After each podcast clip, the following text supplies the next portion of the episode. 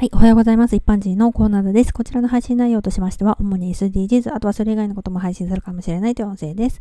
さてさて今回は言葉、不登校についてです。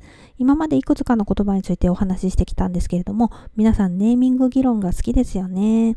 今回は不登校。これもいろいろと言われています。登校拒否、引きこもりという言葉はよく使われていますよね。これがまたこの言葉を変えようとする変えたい人たちの案っていうのもありまして、長期欠席、長期休学、自己選択、自由学習、ホームスクールなどなどですね。もうね、言葉どうのこうの言う前に問題解決に時間割いていきましょうよっていうのが、どのネーミング問題についても一貫して私の言いたいことです。まあ、広まる前、認知される前に有識者が議論しているんだか、メディアが言い出しているのか、発端はバラバラかもしれないんですけれども、ネーミング決めるのは最初が肝心ですよね。広まりそうな時に議論していれば変わるかもしれないんだけれども、広まってから認知されてからっていうのはなかなか難しいと思いますね。ということで、言葉の議論している時間を課題解決に使ってくださいというお話でした。はい。ではでは今回はこの辺で、次回もお楽しみにまた聞いてくださいね。ではまた。